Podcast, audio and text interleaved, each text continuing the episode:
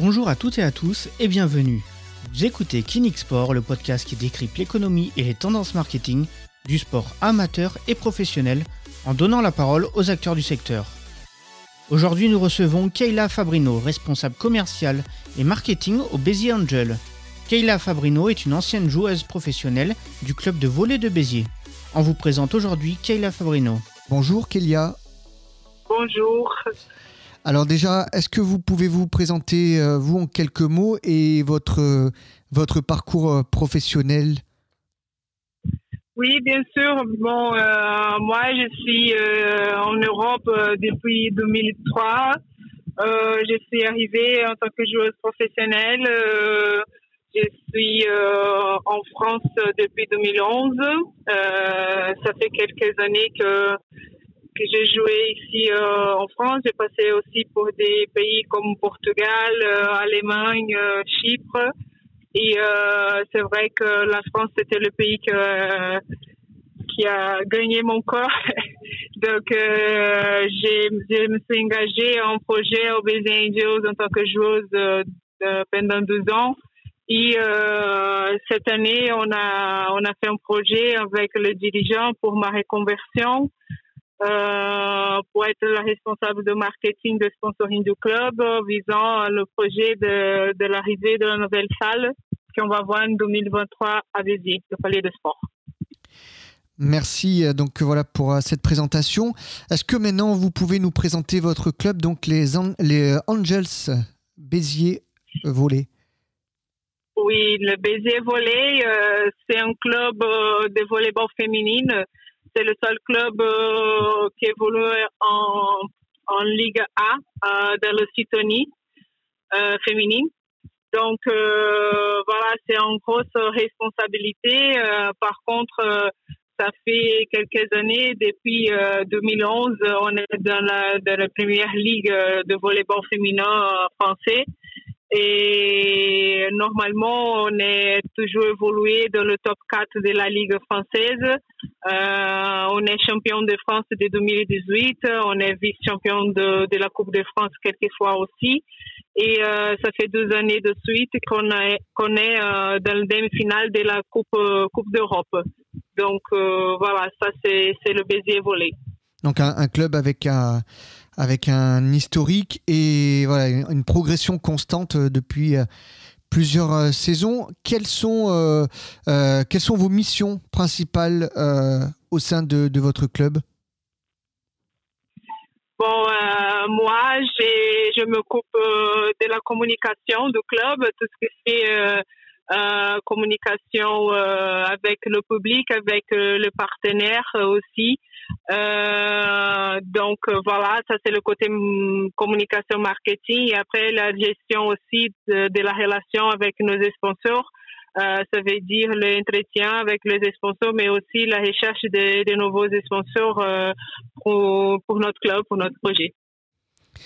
Est-ce que c'est pas trop difficile de passer du statut de joueuse à l'administratif?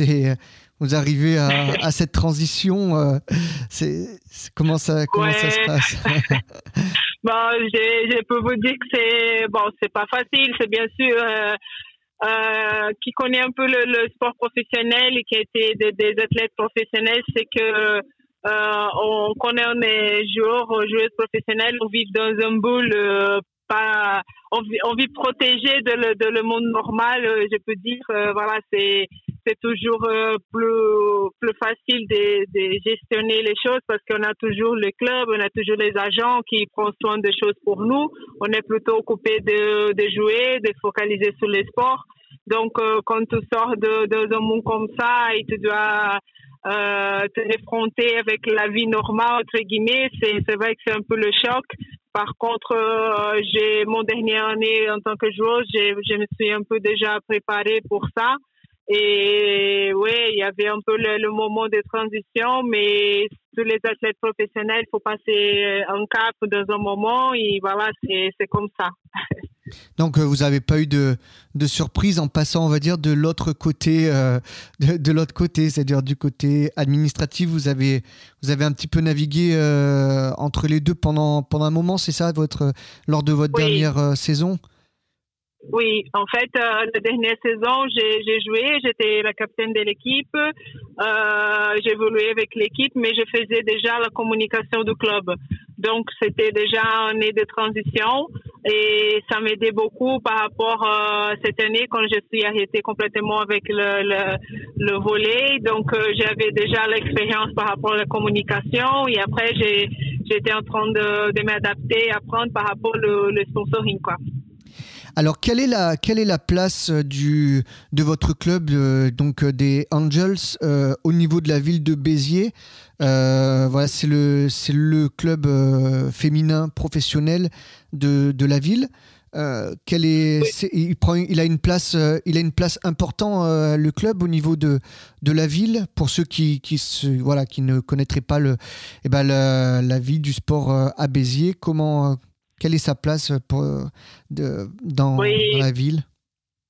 Oui, la ville de Béziers, c'est le plus gros sponsor qu'on a et plus gros partenaire qu'on a aujourd'hui.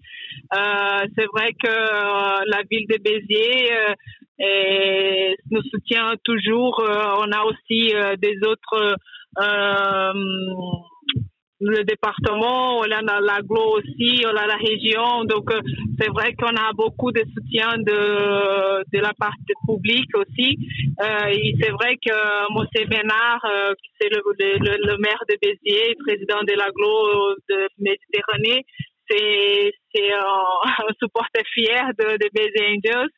On a vraiment la chance d'avoir la ville derrière nous tout le temps et en fait la preuve de ça, c'est que ils font beaucoup d'efforts pour nous et le Palais de Sport, c'est vraiment un bonheur que ça fait des années que les gens de Béziers Volley attendent et c'est pour nous ça sera vraiment un nouvel chapitre dans l'histoire de Béziers.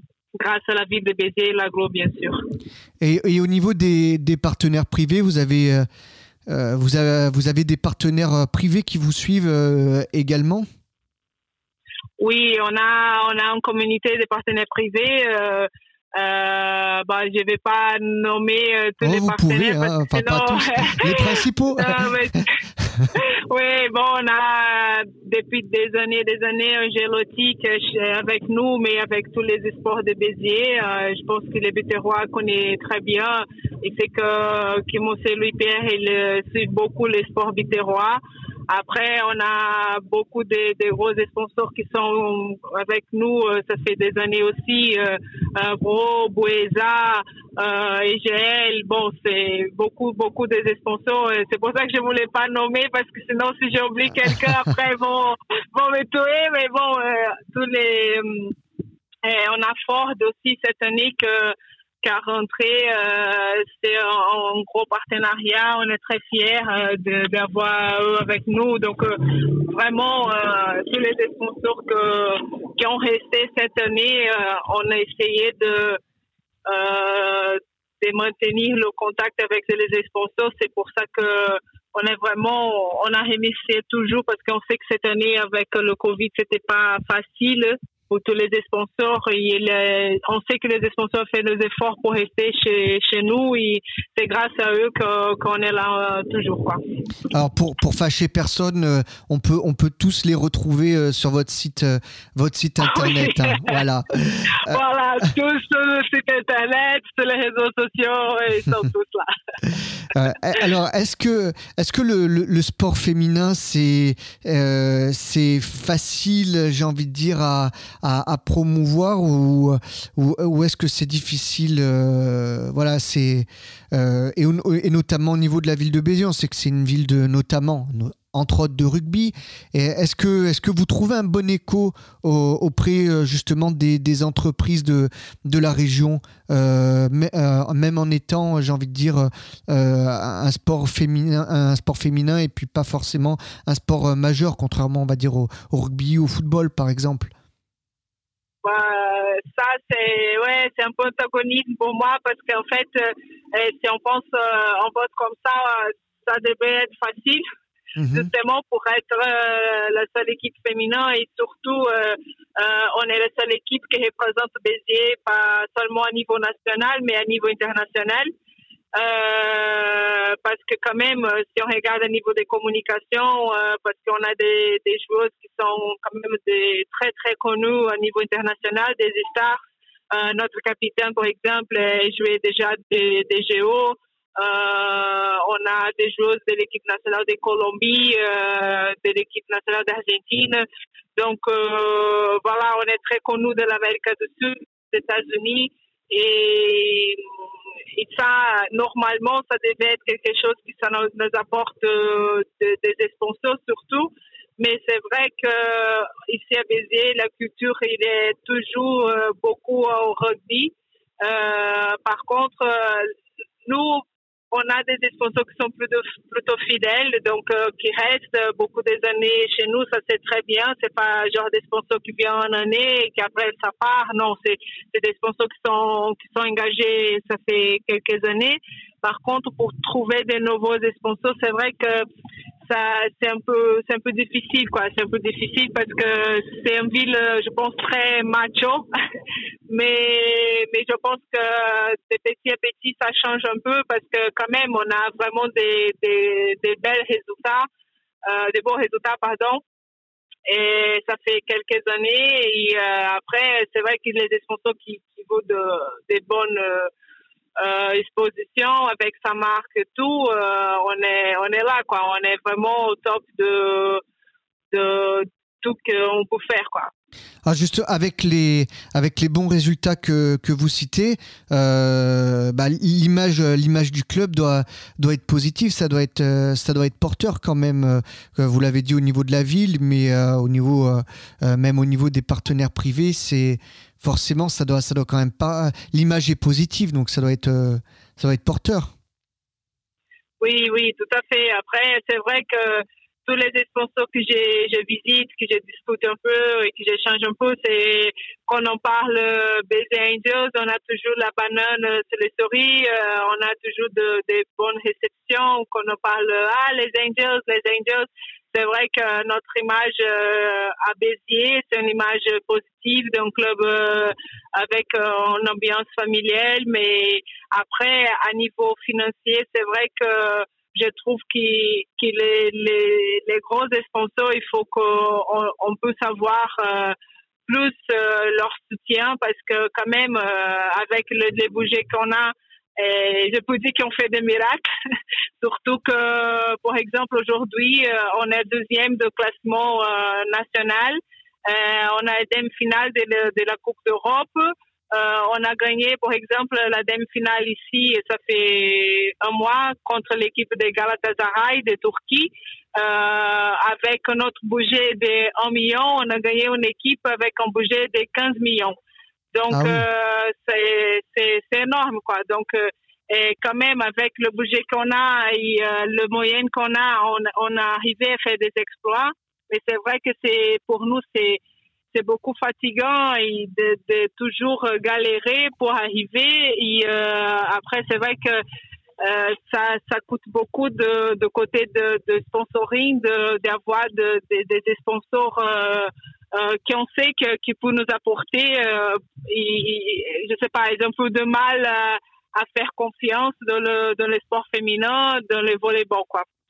Oui, je précise que il y a pas qu'à Béziers d'ailleurs où le sport féminin c'est difficile, c'est difficile au niveau français en général. D'ailleurs, j'ai une question parce que vous qui avez été dans d'autres pays, notamment en tant que joueuse, est-ce que c'est franco-français, voilà cette méfiance, alors je sais pas si c'est un peu fort, mais en tout cas voilà ce manque un petit peu d'engouement autour du sport français, du sport féminin pardon, et notamment du volley féminin.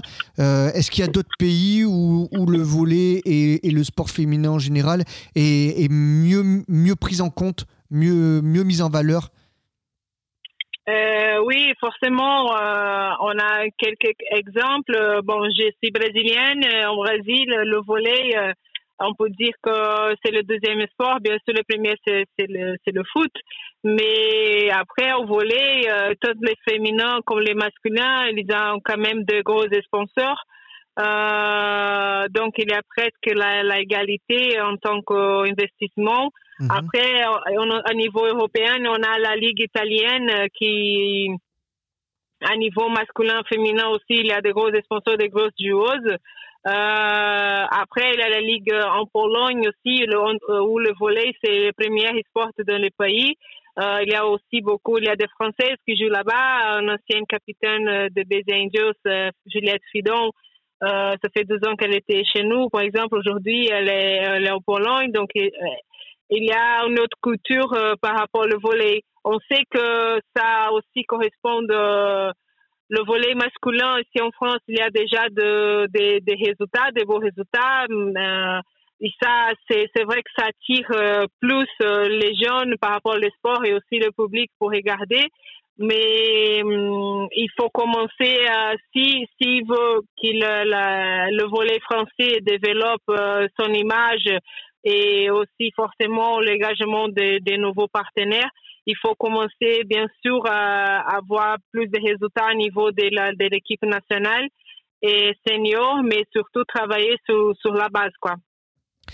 Vous avez parlé d'une nouvelle salle parce que actuellement vous évoluez dans une salle qui vous permet pas forcément de mettre à 100% les partenaires dans de bonnes conditions. Vous attendez beaucoup de cette salle justement, peut-être pour développer vos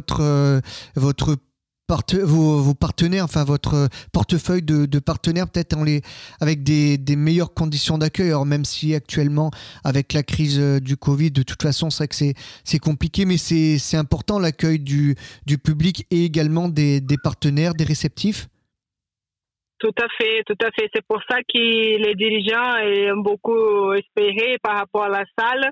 Au Palais de Sport, parce que le Four à Chaud, c'est une salle, c'est un gymnase scolaire, quoi. Donc, il nous a beaucoup aidé pendant ces années, mais c'est vrai, comme le club est beaucoup développé, et forcément, tous les résultats des sportifs qui ont commencé à sortir, forcément, pour le côté sponsoring, c'était compliqué parce qu'on a un petit espace en Four à Chaud pour faire la réception des partenaires et qu'on sait bien que ça ne correspond pas à haut niveau d'un sport professionnel, dans un club professionnel.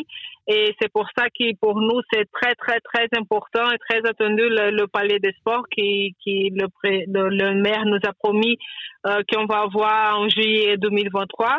Donc, ça nous fait 12 saisons de plus en Four à Chaud. Et finalement, on pense en pouvoir avoir et donner à nos sponsors la réception qu'on veut faire et qu'eux le méritent, quoi. Et au niveau de la communication, est-ce que vous avez une bonne visibilité au niveau local, au niveau national? Vous m'avez dit, donc vous avez fait un parcours européen, j'imagine que ça a dû vous donner une visibilité plus importante. Oui, en fait, je pense que c'est pas mal à niveau des visibilités. Je trouve que sur les réseaux sociaux, on a eu vraiment un développement grand. On est aujourd'hui le club avec plus d'abonnés sur le Instagram, sur la Ligue féminine. Déjà, c'est quelque chose de bien. Après, on sait qu'ici en France, on a plus de public sur Facebook parce qu'en France, c'est vrai que les jeunes utilisent plus les Facebook, mais Instagram, c'est plus parce que, comme j'avais dit, on a des joueuses très connues en Amérique du Sud et aux États-Unis. Là-bas, c'est plutôt Instagram qui fonctionne, donc on est un peu répartis sur ça. Et après, je trouve qu'on a pas mal de communication avec notre réseau de supporters sur notre réseau social. On a vraiment de soutien par rapport aux supporters, pas mal, quoi. C'est vivant.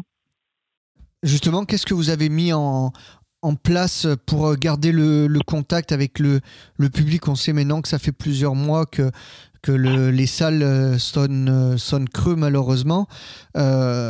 Qu'est-ce que vous avez mis, quel quel type d'action justement pour garder ce lien avec les supporters?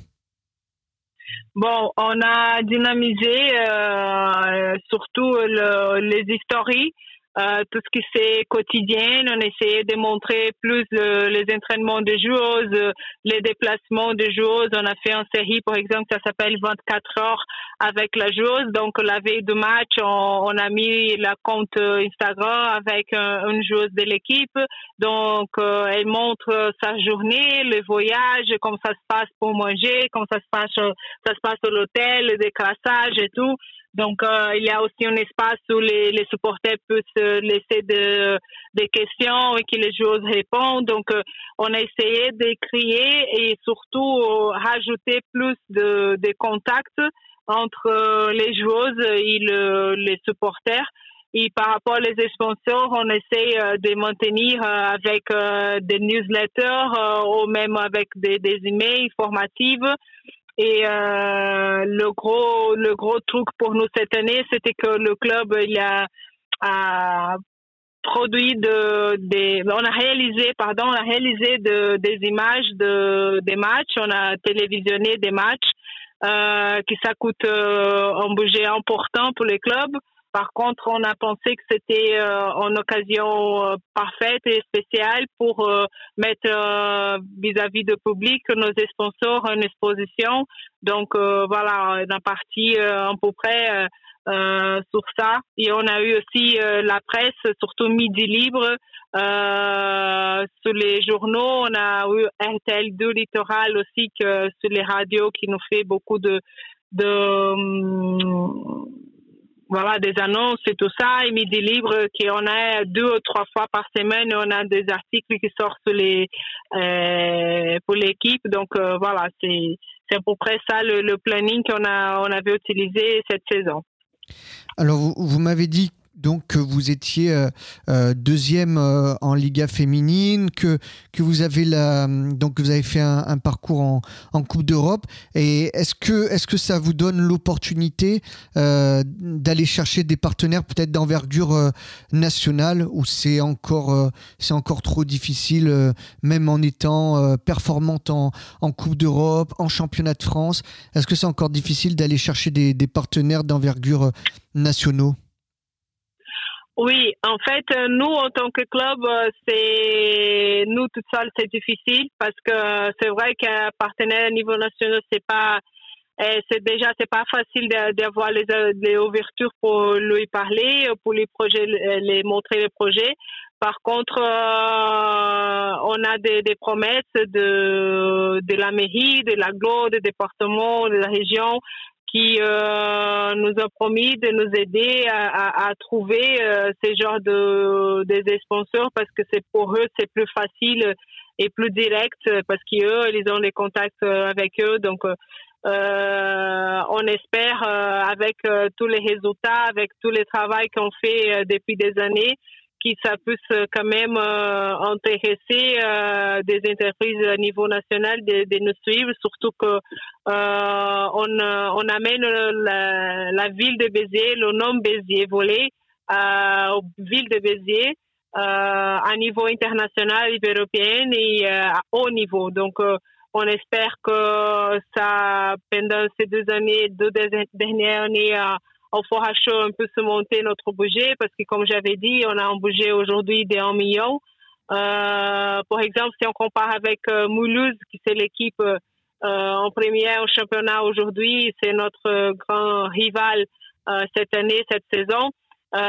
Moulouse, aujourd'hui, elle a un budget de 1 million 650 000. Donc, c'est 650 000 de plus.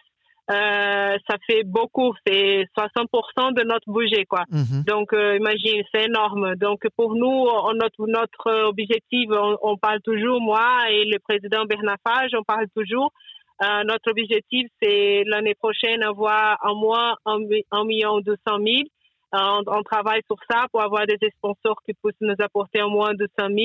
Et quand on arrive à la nouvelle salle, on veut avoir un budget un minimum 1,5 million.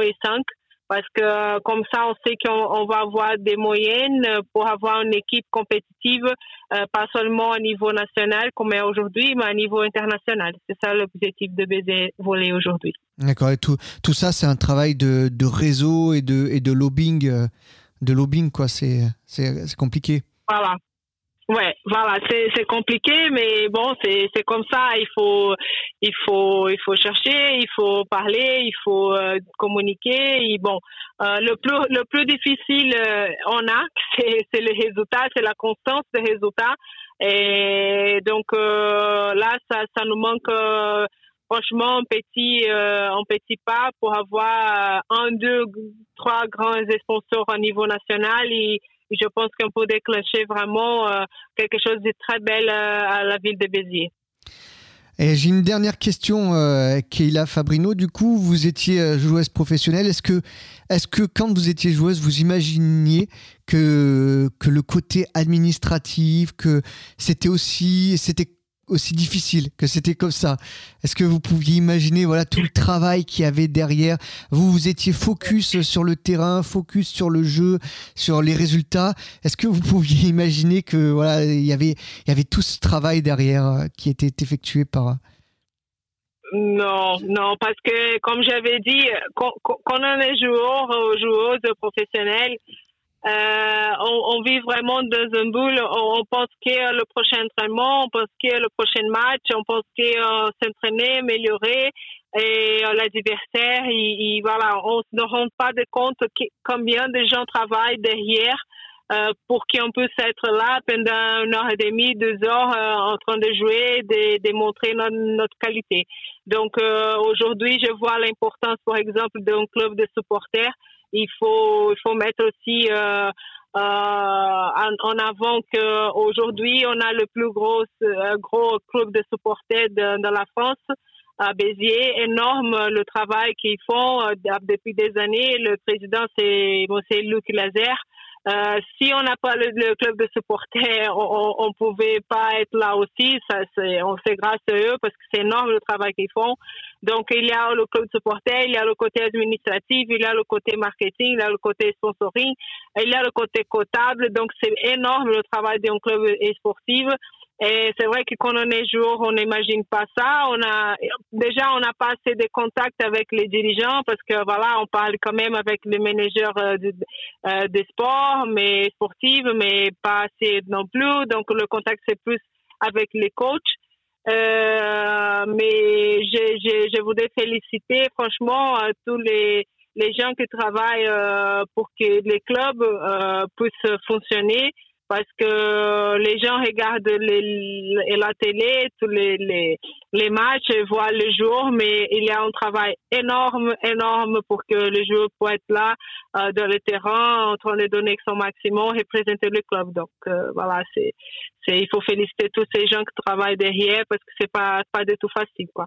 Et il s'appelle comment le club des supporters? On va les saluer aussi. Bon, si je me trompe pas, il n'y a pas de nom. On dit toujours le club de supporters de Béziers. Donc les Angels.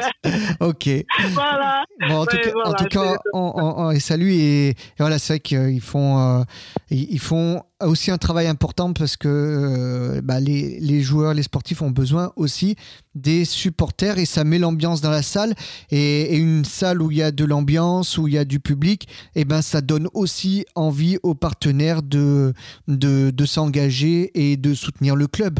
Donc c'est tout est lié, tout ça, tout est lié. Tout à fait. On a aussi par exemple quand on peut avoir des publics, non, c'est un énorme, et on a toujours la Banda Mescladis qui c'est une icône ici à la ville de Béziers, et ils sont présents à notre match, au match de foot aussi, de rugby. Et donc je me rappelle quand j'ai joué en France contre Béziers Angel, je me rappelle que c'était toujours difficile de jouer au Four à Chaud parce que déjà c'est chaud, c'est avec le supporter, l'ambiance qu'il y a, mais c'est vrai que c'est énorme, c'est un truc de fou l'ambiance que ça met la Banda Mescladis.